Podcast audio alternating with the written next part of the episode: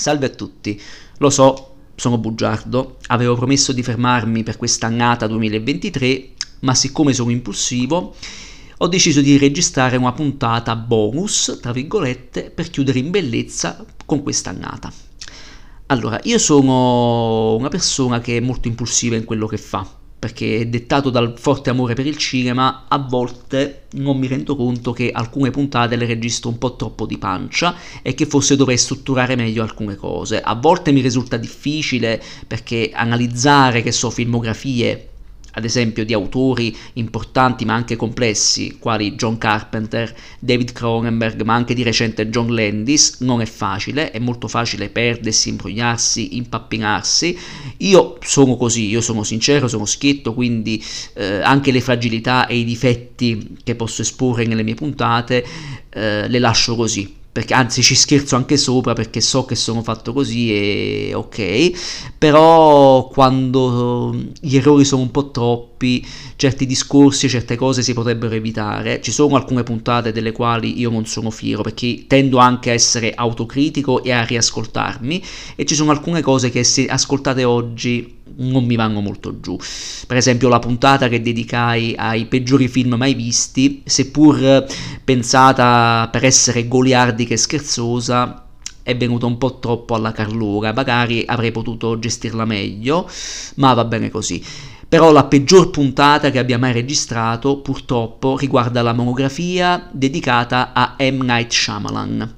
registrai troppo in fretta e furia e, e con troppo poco tempo e si, visto, si, sono visti i risultati, nomi sbagliati, eh, concetti magari anche giusti ma pronunciati in modo sbagliato, troppo alla carlona e quindi ho deciso di chiudere l'anno in bellezza riparlando di Shyamalan però in versione ridotta perché rianalizzare tutti i film sarebbe mm, troppo, troppo lungo, troppo dispersivo. La monografia anche sbagliata, scorretta io la lascio quindi qualora vogliate la potete riascoltare. Però parlerò di Shyamalan in veste ridotta anche perché di questo regista si è detto molto vi sono analisi di critici eh, professionisti che sono nettamente migliori di me ma anche di appassionati ben più bravi di me, quindi potete trovarli su internet, eh, su altri podcast, insomma ci sono altre fonti, però ci sono anch'io, quindi metto anche la mia. Allora, Shyamalan, classe 1970, di origini indiane, dopo alcuni studi si trasferisce con i genitori in America, studia tra Filadelfia e New York e già da ragazzino si appassiona ai filmini girati con uh, il Super 8, quindi girati con le prime cineprese eh, dell'epoca, quindi fine anni 80, inizio 90. Diciamo che anche così è nato uno Steven Spielberg bambino che girava i filmini con amici e familiari, appunto appunto con eh, le pellicole in Super 8 e quindi si affaccia lentamente al cinema, realizza un totale di oltre 40 filmini e inizia a farsi strada eh, a Hollywood nei primi anni 90. Appunto il primo lungometraggio di questo signore si intitola eh, Praying with Hanger del 1992 che io non ho visto, quindi per correttezza non ne parlo. So che la storia in realtà con, ehm, con Shyamalan stesso protagonista, quindi scrive, eh, dirige e interpreta questo film che racconta una storia di un, eh, appunto, di un indiano che si ritrova in Occidente a dover combattere con una società che non conosce. Quindi diciamo è una storia personale di un giovane Shyamalan, comunque ancora ventenne, ancora inesperto con i lunghi e non con i corti. E quindi fa questo film che comunque lo fa avvicinare a qualche festival, se non sbaglio anche al Festival di Toronto e poi arriva il secondo film che è ad occhi aperti, cioè Wide Awake, che è una sorta di prototipo del Sesto Senso, che arriverà l'anno dopo, il film del 1998. E è interessante perché in questo film si intravedono già i, alcuni elementi cardine di Shyamalan, oltre al plot twist finale che non è invenzione sua, ma è ereditato dalla scuola hitchcockiana e che hanno, usato, hanno sfruttato, hanno fatto propri anche altri registi, su tutti Brian De Palma, che è forse il vero erede della scuola Hitchcock, ma in realtà da Hitchcock hanno preso molti, hanno preso anche Sam Raimi per alcuni suoi film e anche Shyamalan prende e si crea un suo stile e ad occhi aperti racconta la storia di un bambino, di un ragazzino che dopo la morte del nonno, interpretato da un bravo Robert Loggia, cerca Dio, cerca un contatto col nonno morto e quindi già eh, fa le prove il nostro Shyamalan per il sesto senso appunto, per questo film che passa inosservato, non ha un grande successo e girano voci di mm, Harvey Weinstein che all'epoca lo prese in giro in modo pesante, gli disse che era inadatto a fare il regista e lui si sentì preso, cioè se la prese molto a male e Il Sesto Senso del 1999 è il suo riscatto, un film che ha fatto storia è considerato uno dei migliori film di sempre del cinema americano e io sono perfettamente d'accordo. Per me questo è un grande film, questo oserei dire che è un bilico tra il capodopera e il capolavoro nel, in tutti i sensi, perché di base prendere una storia semplice di redenzione, di accettazione, di mh, mm, qualcosa di più grande che vada oltre l'umana concezione, nel caso del piccolo protagonista, eh, l'idea di parlare con fantasmi e non avere paura di questa cosa che gli appartiene, di questo dono divino, eh, è molto interessante, per quanto è interessante anche tutta, tutto l'intreccio thrilling che sbanda tra il fantastico e i colpi di scena e dettagli veramente degni della scuola Hitchcockiana. È un film che ha fatto storia, cioè c'è poco da dire, c'è il colpo di scena con Bruce Willis, eh, beh, faccio spoiler perché credo che il sesto senso l'abbiate visto tutti, se non l'avete visto spoilerizzo non me ne frega Insomma, il colpo di scena con il nostro Bruce Willis, eh, psi, psico, psichiatra infantile, che cerca un riscatto personale, lo ottiene e poi scopre che è tutto stato forse vano o forse no, perché anche egli è un fantasma, anche egli è un morto, è molto forte, il colpo di scena ha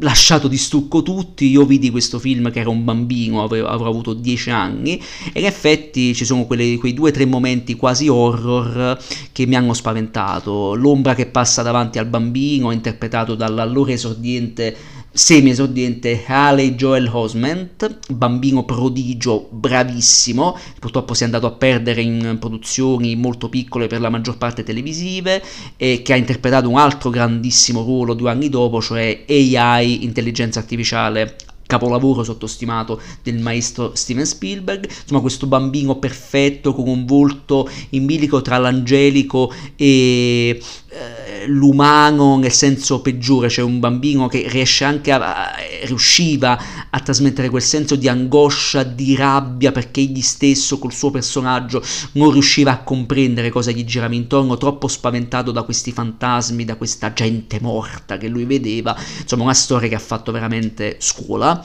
è un film che è pregno di scene madri, lui che rivela il segreto a Willis e la forza anche delle immagini che eh, Shyamalan infonde grazie a un'ottima macchina da presa in movimento giusto, mai un'inquadratura buttata a caso, è un cinema che respira eh, il classicismo del Novecento vecchio di 40 anni, ma riportato in auge con una freschezza incredibile, cioè, incredibile. un film che ancora oggi dopo eh, oltre 25 anni, no sì, dopo circa del, del 99 siamo quasi nel 2024, quindi è un film che ha 25 anni anni e che non risente di niente perché Shyamalan all'epoca riusciva con eh, effetti speciali giusti, senza il digitale, ma con gli effetti eh, classici dettati anche dalla messa in scena, dal montaggio, dalle ottime musiche di un grande ispirato James Newton Howard, che lo ha guidato per diversi film. Quindi riusciva a infondere tensione e a lasciare sbigottiti, a lasciare incollati alla sedia. E quindi racconta questa storia di redenzione e riscatto per due anime in pena, per uno psicologo che in realtà non è più vivo e per un bambino che a sua volta farà da guida al nostro psicologo ma cercherà anche di comprendere se stesso e di accettare di essere un qualcosa di più quindi di, di, avere un potere divino e quindi si discute l'idea della fede che Shyamalan ha sempre inserito nei suoi film perché chiaramente un uomo di, essendo anche di cultura orientale ha un'idea della fede, un'idea divina eh, in particolare anche magari superiore per certi versi a quella occidentale più bieca e più, più inutilmente retorica soprattutto in certi film mm, parecchio blandi. E quindi infonde questa cosa e secondo me il sesto senso è il film che chiunque può vedere dal ragazzino all'adulto anche gli atei che non credono in, in un al di là o in qualcosa comunque possono essere attratti da una storia in bilico tra il thriller il fantastico e con quelli, quelli due o tre momenti horror tesissimi e su tutti stavo dicendo, il passaggio dell'ombra davanti al bambino che sembra essere la madre ma in realtà è l'ennesimo fantasma, questa donna col volto, e, col volto tumefatto di lividi e le braccia graffiate, o addirittura la bambina che vomita sotto la tenda di questo bambino. È un film ricco di dettagli, dettagli nascosti anche eh, da, da, una fotografia ottima, da eh, particolari della macchina da presa che mette in luce tanti, tanti piccoli oggetti, tanti piccoli piccoli dettagli, anche che so, un colore, un qualcosa che poi in realtà diventa simbolo per mostrarti la realtà su Bruce Willis che fino alla fine, fino agli ultimi 5 minuti non si riesce a comprendere se sia come mai ciò che faccia abbia una sua concretezza o meno, cioè lui, l'idea stessa che lui possa essere reale o meno, per poi scoprire alla fine che in realtà non lo è, e anche lui un fantasma. È un film che ancora oggi lascia bocca aperta film incredibile, un capolavoro e grandissimo successo di pubblico, nomination agli Oscar, eccetera, eccetera. Si arriva nel 2000 con Unbreakable, Il Predestinato, film che secondo me ha fatto parlare di sé più negli anni, perché all'epoca sì, fu un buon successo ma minore e divise un po' critiche e pubblico. Invece Unbreakable è proprio eh, il pre-Marvel, è ciò che la Marvel è stata dal 2002 con Spider-Man e altri film, il primi X-Men, cioè un film che in realtà arriva quasi o comunque comunque in contemporanea ai film della Marvel e crea un supereroe che non viene da un fumetto ma è creato ad hoc per, uh, da Shyamalan e racconta la storia di una genesi classica di un supereroe, di un uomo che sembra comune, un uomo triste con un matrimonio che va allo sbando, torna Bruce Willis bravissimo e de- bisogna dare atto a Shyamalan di essere stato all'apice della carriera un grande direttore di attori.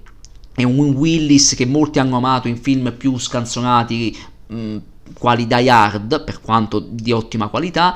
eh, Willis in realtà eh, riesce ad essere anche un attore molto bravo nella commedia, basti pensare a La morte ti fa bella di Robert Zemeckis, lui ingrassato con gli occhiali, buffo e divertentissimo, non è mai più stato così divertente, o comunque ruoli drammatici quali appunto i film di Shyamalan, è bravissimo, e la storia della genesi di un supereroe e anche di un super cattivo che è Samuel L. Jackson, questo uomo di vetro, quindi sono le facce di una medaglia che è la stessa per quanto siano due opposti. Laddove Willis è un uomo comune, però molto forte e che impara a scoprire se stesso e la forza eh, sovrannaturale aumenta con la presa di consapevolezza di questo omino triste, depresso perché sente di non fare ciò che deve, cioè appunto il giustiziere oppure di, di, di non aiutare chi ha bisogno. Dall'altro lato c'è Samuel L. Jackson, questo omino che è l'opposto di lui, ha le ossa che si rompono come nulla fosse, infatti lo chiamano l'uomo di vetro e basta una piccola caduta, un inciampo e subito gli si fracassano le ossa delle gambe o delle spalle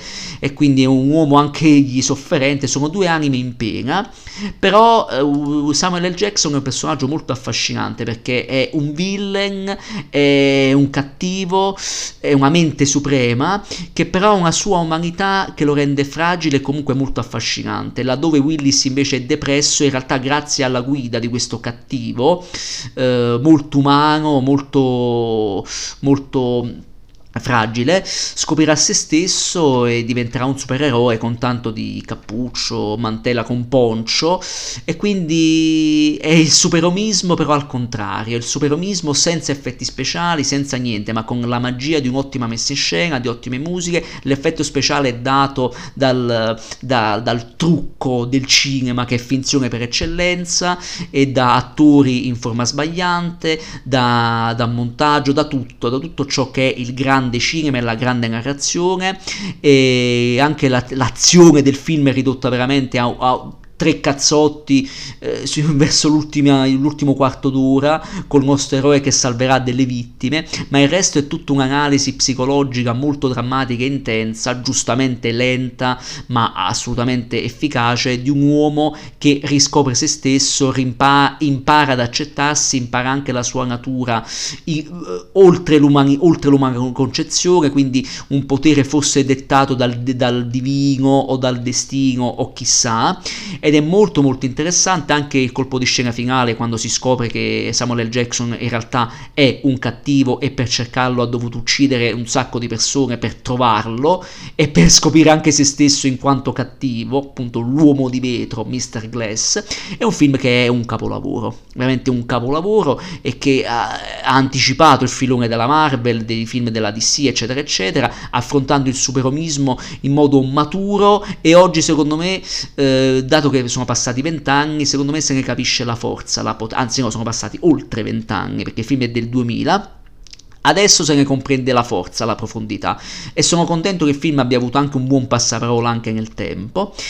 E poi 2002 arriva Signs con Mel Gibson protagonista che interpreta un prete eh, in crisi di fede perché ha perso la moglie e vive in una fattoria con i figli e con il fratello, sono una famiglia di sbandati, invasione aliena ed è un film molto anomalo, è una fantascienza che richiama non quella di fine anni 90, inizio 2000, quindi la fantascienza alla Jurassic Park o alla Godzilla o altri film del genere, belli o brutti che fossero, ma richiama una fantascienza molto classica, molto anni 50, eh, però si vede che Shyamalan, in quanto interessato più alla fede, usa eh, l'alieno come McGuffin, per citare Hitchcock, perché Hitchcock torna sempre nei suoi film, per raccontare la storia di un uomo, cioè un uomino, ancora una volta, un Mel Gibson molto bravo, molto in parte, molto dolente, che tramite questa invasione, tramite la paura di perdere anche i figli, oltre alla moglie persa in un blando incidente d'auto, eh, in realtà in, cerca di vedere intorno a sé i segni, appunto, segni che forse gli lancia Dio o forse possono essere frutto del caso. Quale sarà la verità? Lo scoprirà sul finale, finale che ha, ha diviso un po', un film che nel tempo, eh, diciamo, quando uscì piacque molto, nel tempo ha ricevuto alcune critiche negative, tra l'altro Scary Movie 3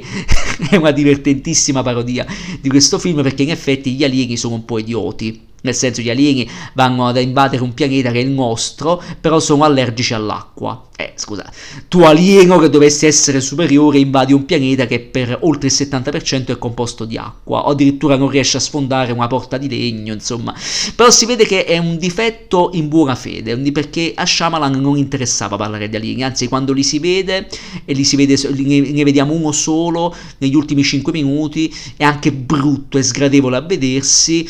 perché appunto a Shyamalan interessava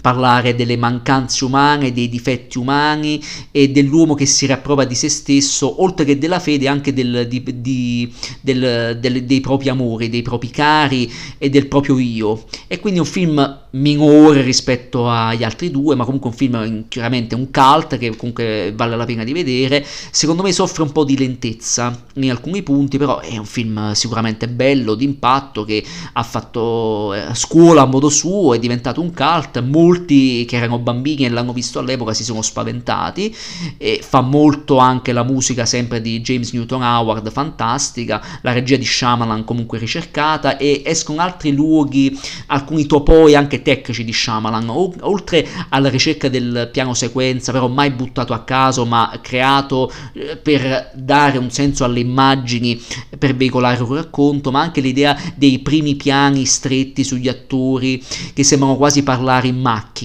e quindi va a eh, sfondare una regola classica del cinema, cioè mai permettere che l'attore guardi in camera che guarda in macchina. Lui se ne frega, sfonda questa regola e crea questi campi e controcampi con gli attori che guardano nel campo visivo come per, quasi a parlare allo spettatore. Una cosa che ha fatto infuriare alcuni critici, ma io lo trovo un marchio di fabbrica. Può piacere come non, ma è un marchio di fabbrica suo e quindi che ha portato avanti anche nei, nei film belli e brutti che ha girato poi. Quindi eh, Science è comunque un film cult ed è inutile parlarne oltre perché è un film che va visto. E poi arriva un film film che è nettamente più bello del 2004, cioè The Village. The Village è tutta una grande allegoria dell'America post 11 settembre, un'America spaventata dagli attacchi terroristici, un'America che aveva perso il primato di potenza mondiale e a un certo punto si è non più riconosciuta come potenza, ma si è chiusa in se stesso letteralmente e in questa favola, in questo, questa piccola congrega di persone che vivono in un villaggio quasi da fiaba alla Fratelli Grimm con tanto di mostri eh, quasi tolkieniani eh, con questi lupi che sembrano usciti da una favola di Cappuccetto Rosso di Ansel e Gretel volendo e con questi personaggi spaventati dall'ignoto è tutta una grande allegoria un grande McGuffin per raccontare gli americani che sono chiusi in se stessi anche senza esserne coscienti eh, per la paura di affrontare il diverso per la paura di affrontare ciò che c'è fuori dal proprio orticello. Un film socio-politico molto forte, un grande spettacolo con ottimi attori veramente un casting azzeccatissimo da John Hart a Sigourney Weaver a una protagonista molto brava che è Bryce Dallas Howard moglie del regista del, eh, scusate figlia del regista Ron Howard attrice molto bella eh, molto brava assolutamente in parte Joaquin Phoenix in un piccolo ruolo eh, e altri attori Adrian Brody che interpreta un pazzo che poi farà una fine ignobile ed è un film veramente forte un film che riesce a essere teso e al contempo dolente, avere anche un ritmo lento come certo cinema, ormai eravamo negli anni 2000, però Shyamalan continua a insistere nel voler rifarsi ai classici, quindi al cinema del Novecento, eh, a un cinema che risulterebbe quasi naif in un certo senso, ma che riesce ad avere ancora una forza enorme nelle immagini, nella messa in scena, in ottime musiche, in attori tutti in parte, tutti diretti benissimo, a raccontare questa storia, questa storia molto bella e molto forte che vale assolutamente la pena di vedere e rivedere, perché quando uscì all'epoca, pur piacendo al pubblico, divise la critica. Diciamo che da Science in poi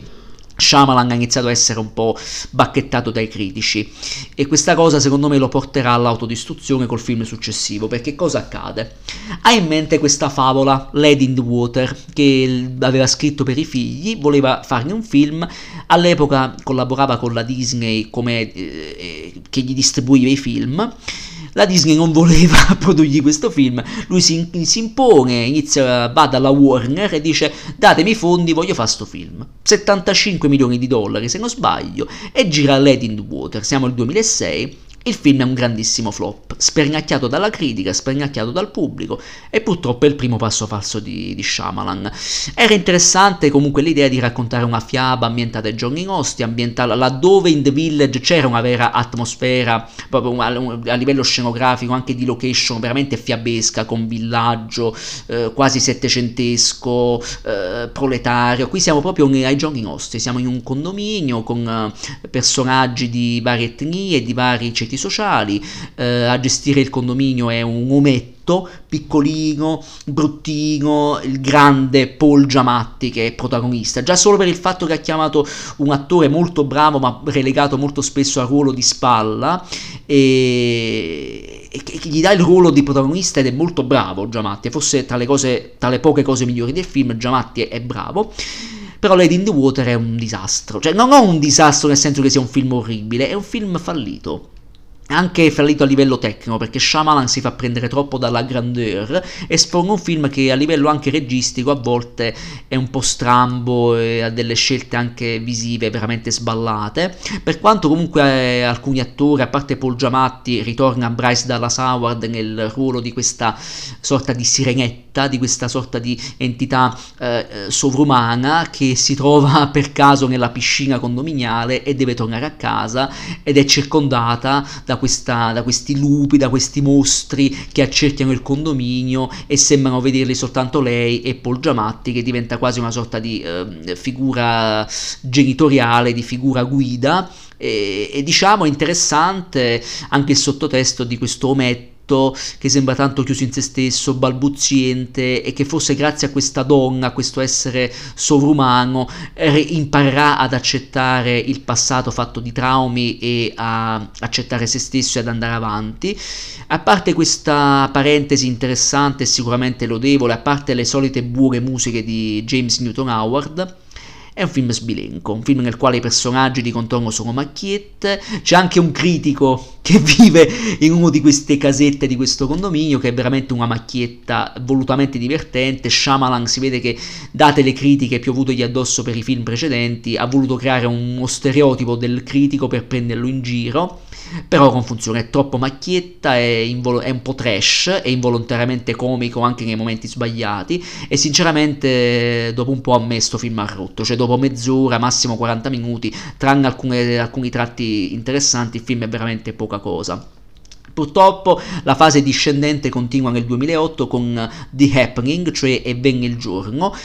e anche qui un altro film fallito. Poteva essere interessante l'idea di raccontare un'apocalisse dettata da madre natura che si ribella al mondo e gli esseri umani che sono costretti a scappare o a rinchiudersi in posti isolati e a sentirsi braccati da un qualcosa di più grande di loro, cioè la natura che si ribella ad essi e eh, gli stessi esseri umani che impazziscono e si uccidono e si fanno del male da soli. E peccato che a parte un po' una buona tecnica a di Shyamalan che comunque riesce a creare alcune scene d'impatto su tutti l'incipit nei primi dieci minuti con personaggi che si ammazzano, addirittura si scaramentano giù da palazzi. Purtroppo il film ha il fiato corto perché stavolta non funzionano gli attori, c'è un Mark Wahlberg che eh, nel doppiaggio italiano recupera qualche punto, però nella versione originale recita col pilota automatico, è troppo sopra le righe e poi l'idea del vento assassino che poteva essere interessante doveva essere gestito meglio perché a un certo punto diventa quasi eh, un film involontariamente comico ancora una volta e nonostante le buone intenzioni e qualche scena d'impatto e anche qualche attore di contorno che ci prova su tutti, John Leguisiamo che esce dal film a metà, eh, però il film non, non ce la fa parte bene e poi si perde, non ce la fa. E poi abbiamo The Last Airbender, cioè l'ultimo dominatore dell'area, siamo al 2010, tratto da, un omonimo, da, un, da un'omonima serie animata che è diventato un cult negli ultimi anni, non c'entra niente con la serie ed è un film totalmente sbagliato. Non basta neanche la buona messa in scena di Shyamalan, che anzi a livello tecnico mantiene un certo decoro, però si perde nella direzione svogliata di attori completamente fuori parte ed è un film totalmente campato in aria eh, e sbaglia anche proprio anche nel dosaggio degli effetti speciali, c'è tutto un guazzabuglio di cose futili, film troppo lento, troppo noioso per appassionare grandi e piccini e non funziona. Cercherà di tornare poi in auge nel 2013 con After Earth, prodotto da Will Smith che lo interpreta anche insieme al figlio ed è un altro passo falso, un altro di quei film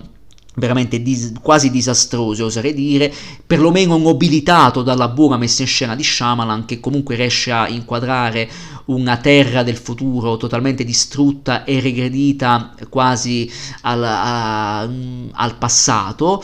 una, una, terra fatta di natura e di animali pericolosi, e sì, buona fotografia, buona messa in scena, l'unica cosa decente del film perché per il resto abbiamo un Will Smith, produttore attore totalmente fuori parte, troppo imbalsamato, il figlio che purtroppo non è un attore valido e si vede totalmente fuori parte, è un film nel quale è sbagliato tutto o quasi tutto, un film troppo noioso e anche la storia di redenzione e accettazione del trauma che è un altro, un altro elemento cardine di Shyamalan, l'idea di parla, us, sfruttare la fede come perno per riallacciarsi a se stessi e far pace con i propri demoni interiori e eh, riscoprire chi si è e andare avanti nella vita. Sono temi interessanti che però se li affrontati bene, nel sesto senso, in Unbreakable in, e in Science, qui fallisce su tutti i fronti. E dopo questi quattro flop di fila, Shyamalan sembrava essersi perso, ormai sbeffeggiato da critica, da pubblico, eh, decide nel 2015, oltre ad aversi una sua casa di produzione, decide insieme a Jason Bloom della Blumhouse di ritentare la sorte con produzioni più piccole, quindi torna al cinema con The Visit, piccola produzione da 5 milioni di, di, dollari. Siccome era il momento nel quale andava forte il mockumentary, cioè i film di genere solitamente horror eh, girati come falso documentario, quindi vari paranormal activity, eccetera, eccetera, a mio modesto parere quasi tutti orribili, tranne i pochissimi casi di maestri che ci hanno messo mano, quindi penso a un George Romero che ha girato Diary of the Dead, quindi Cronache dei morti viventi, che è un bellissimo film, oserei dire quasi un capolavoro, eh, di co- come rifare gli zombie negli anni 2000, un forma- eh, sfruttando un formato che è quello digitale, e Shyamalan che, che non, è, non è stupido, decidi di raccontare una classica storia all'Ansel e Gretel con ragazzini che vanno a trovare i nonni e questi nonni non sono tanto normali fino a un finale cliffhanger, eh, scusate, plot twist che non sto a dirvi che rivelerà la natura mostruosa di queste persone. È una favola, è una favola dai toni horror che stavolta funziona perché il basso budget e la libertà anche più misurata imposta a Shyamalan funziona, stavolta Shyamalan rinvigorisce perché racconta una piccola storia ci sono tutti i suoi temi classici, due protagonisti ragazzini molto simpatici che nascondono delle fragilità dovute a un trauma, al trauma di aver perso il padre, e quindi una ragazzina che ha paura di guardarsi allo specchio, eh, un bambino che ha delle fobie germofobiche e l'incontrarsi con questi nonni barra mostri o barra stregoni all'Ansel e Gretel o alla Fratelli Grimm eh, sarà uno sprono per loro per eh, superare queste fobie, queste paure e riappropriarsi della loro vita e quindi imparare a vivere. Eh, è un film che funziona, riesce a incutere timore in più scene, ha anche un respiro grottesco volutamente che stempera la tensione e funziona anche a livello di messa in scena perché l'idea del falso documentario non è buttato a caso, guarda caso la protagonista, la ragazzina, ha il sogno di diventare regista e quindi filma questa visita in casa dei nonni come fosse un film dal vero, comunque un documentario, però giostrato e montato ad hoc e quindi a livello estetico funziona, funzionano gli attori tutti bravissimi ed è un film che è una piccola sorpresa. Shyamalan viene eh, riamato dalla critica, fa un bel successo, ma mai quanto il 2016 perché arriva Split e Split, altra produzione piccola da 9 milioni di dollari gli fa ottenere un successo al botteghino incredibile. James McAvoy, protagonista che rapisce ragazze, eh, tra, cu- tra, le quali c'è Anya Taylor Joy che abbiamo amato in uh, The Witch questa ragazza bellissima con un volto strano, con questi occhi quasi alieni che la rendono an- appunto affascinante perciò. E si crea questa empatia tra, tra, questi due anime solitarie, tra queste due anime sofferenti, tra un James McAvoy che ha oltre 20 personalità e questo tema non è nuovo perché deriva da, da Hitchcock ma deriva anche dal cinema di De Palma tra tutti Vestito per uccidere e anche Raising Kane, da noi doppia personalità, l'idea di, perso- di un personaggio che soffre di, di, di dissociamento dell'identità e si crea tante mini identità psicotiche nella sua testa non è nuova e viene da De Palma, ma eh, eh, il nostro Shyamalan lo fa proprio e gira un film che è in bilico tra il thriller ed è un film veramente teso e tiene col fiato sospeso fino alla fine e torna anche il plot twist ricercato e giusto perché l'idea di un personaggio che ha diverse personalità diventa ora una donna, ora un bambino, ora un uomo fissato con l'igiene e pericoloso eh, è interessante perché il regista, tramite il punto di vista di una psichiatra, cerca di analizzare questa mutazione come una nuova via per una nuova carne, per citare David Cronenberg, una nuova razza. Peccato che questa nuova razza, questa nuova identità, queste nuove, eh, queste nuove identità andranno a convergere verso una nuova identità che va a crearsi, che è quella di una bestia, che muta anche a livello fisico il corpo di James McAvoy. Bravissimo, su lui sta tutto il film, bravissimo, eccezionale, con, come riesce a gestire il corpo, la voce, eh, gli occhi, recita molto con gli occhi, bravissimo, un ruolo eccezionale che Shyamalan giostra in modo egregio e quando si trasforma nella bestia è incredibile perché Spoiler, in realtà questo film non è la storia di un killer dissociato, ma in realtà la, la genesi di un super cattivo. Laddove in Unbreakable c'era la genesi eh, di un supereroe, stavolta c'è la genesi di un super cattivo con tante personalità e tra le quali svetta questa bestia che fa mutare anche le vene e i muscoli di James McAvoy che si arrampica sui muri come un, eh, come un mostro, co- e, e, sbrana e stritola corpi come nulla fosse, tranne che Anya Taylor-Joy perché in quanto sofferente la riconosce come pari e forse anche come amante, c'è forse una storia d'amore sottintesa tra i due ed è molto affascinante, quindi un cattivo che però ha una sua moralità, cioè uccide chi non ha sofferto o chi è stato viziato o chi ha giudicato nella vita. Molto interessante come cosa per un bellissimo film che è Split, però cosa accade? Scena post credit, rivediamo Bruce Willis che torna da Unbreakable e si scopre che in realtà questa idea era già in luce da anni in Shyamalan. Lui aveva già in testa una trilogia dedicata al superomismo, quindi abbiamo avuto Unbreakable, abbiamo avuto Split e nel 2019 esce Glass, massacrato dalla critica e anche dal pubblico, nonostante in realtà sia stato un buon incasso per una produzione media, 20 milioni di, di dollari, che incredibilmente riesce a essere un film di supereroi che per me vale 50 film Marvel. Non me ne vogliano i fan, vale tutto il DC Extended Universe di sta ceppa, tutti i film orribili, questo film li vale tutti, cioè un, fi- un uh, Man of Steel, un'inquadratura di Man of Steel non vale un secondo di, quest- di questo magnifico Glass, perché dietro c'è un grande regista, c'è uno script fortissimo, c'è una reunion di tutti questi bravissimi attori che sono James McAvoy, eh, Bruce Willis e Samuel L. Jackson che tornano nei rispettivi ruoli e si affrontano più a livello psicologico che fisico in un ospedale psichiatrico con una psicoterapeuta che cerca di studiarli e di convincerli che non sono supereroi. Quindi eh, che cosa fa Shyamalan? In modo intelligente fa ciò che non si aspetta il pubblico della Marvel, cioè distrugge un'altra volta il superovismo per analizzarlo a livello emotivo, a livello psicologico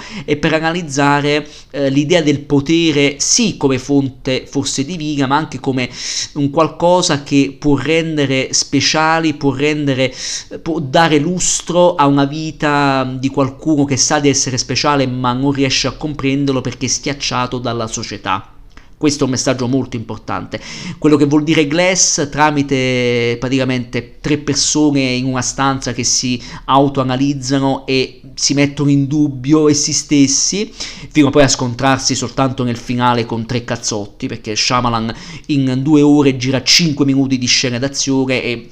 Leggerà anche molto bene perché siamo nella mente dei nostri eroi o antieroi con campo e controcampo in primo piano e quindi riesce anche a nascondere anche i mezzi eh, più ristretti rispetto a un Marvel movie e a giocare d'astuzia col montaggio, con l'effetto artigianale eh, e con,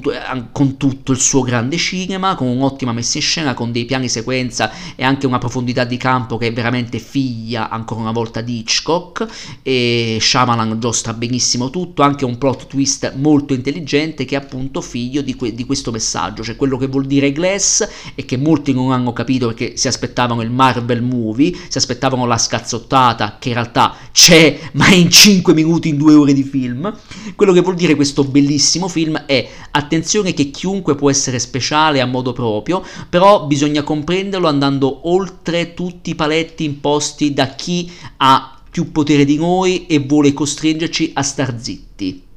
e a comandare su di noi. Questo secondo me vuol dire questo grandissimo film che è Glass, chiaramente non è perfetto, chiaramente rivisto col tempo, qualche dialoghetto, qualche minuto si poteva tagliare, però anche nelle imperfezioni è un film stupendo.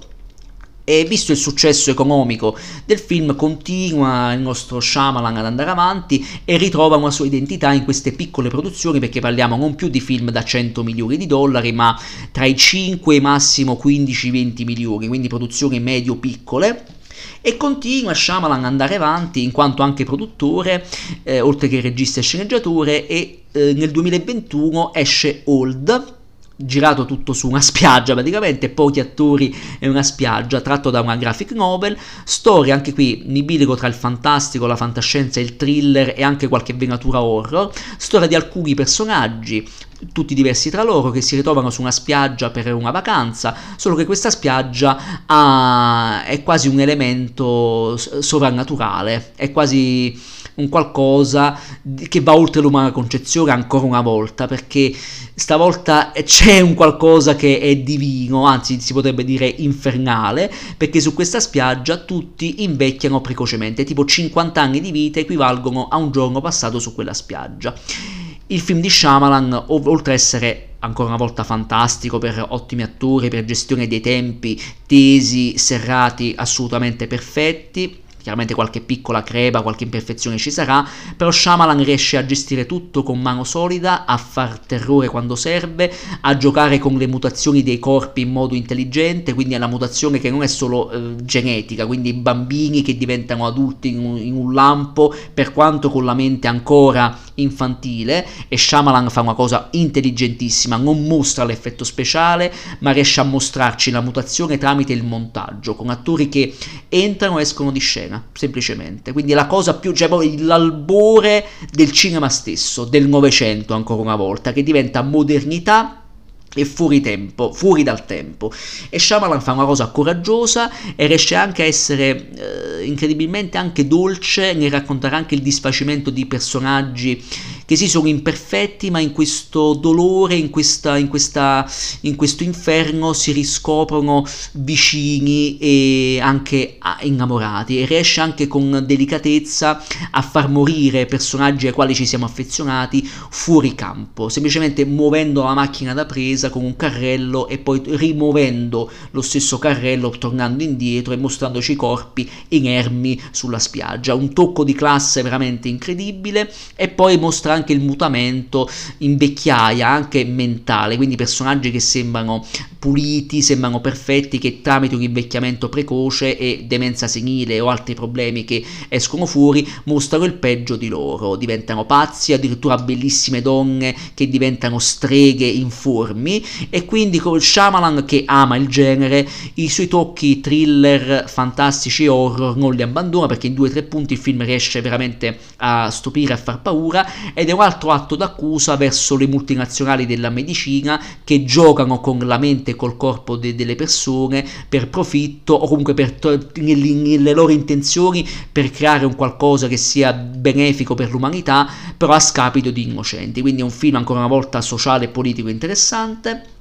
E poi arriviamo al 2023, cioè a quest'anno, con Cock at the Cabin, cioè bussano alla porta, ed è un film magnifico. Io l'ho già detto nella mia monografia, per me questo è una seconda, cioè se, se, The Visit, uh, Split, Glass uh, e tutti questi film sono stati una rinascita a livello di botteghino, ma anche a livello artistico del regista, per me bussano alla porta è un film splendido. È quasi una seconda maturità, è la conferma di una seconda maturità che c'è già stata con i film che ho citato, una, è la conferma di una rinascita del regista che affronta i suoi soliti temi e lo fa in un modo molto quadrato eh, tramite la storia di quattro cavalieri dell'Apocalisse che arrivano nella classica casetta spersa nel bosco con genitori, due uomini omosessuali e figlia adottiva, eh, in questa storia surreale di un sacrificio che dovrà avvenire, eh, altrimenti vi sarà la fine del mondo, quindi una storia che ha dell'incredibile,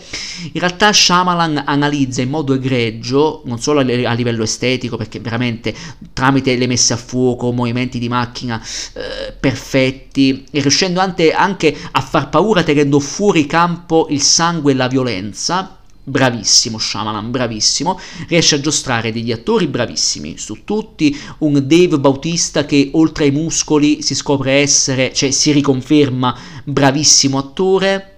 e abbiamo anche una sorpresa, cioè Rupert Grint, che tutti abbiamo amato nella saga di Harry Potter, era il divertente Ron Weasley. E se gli altri colleghi, cioè Daniel Radcliffe e Emma Watson, hanno avuto fortune alterne,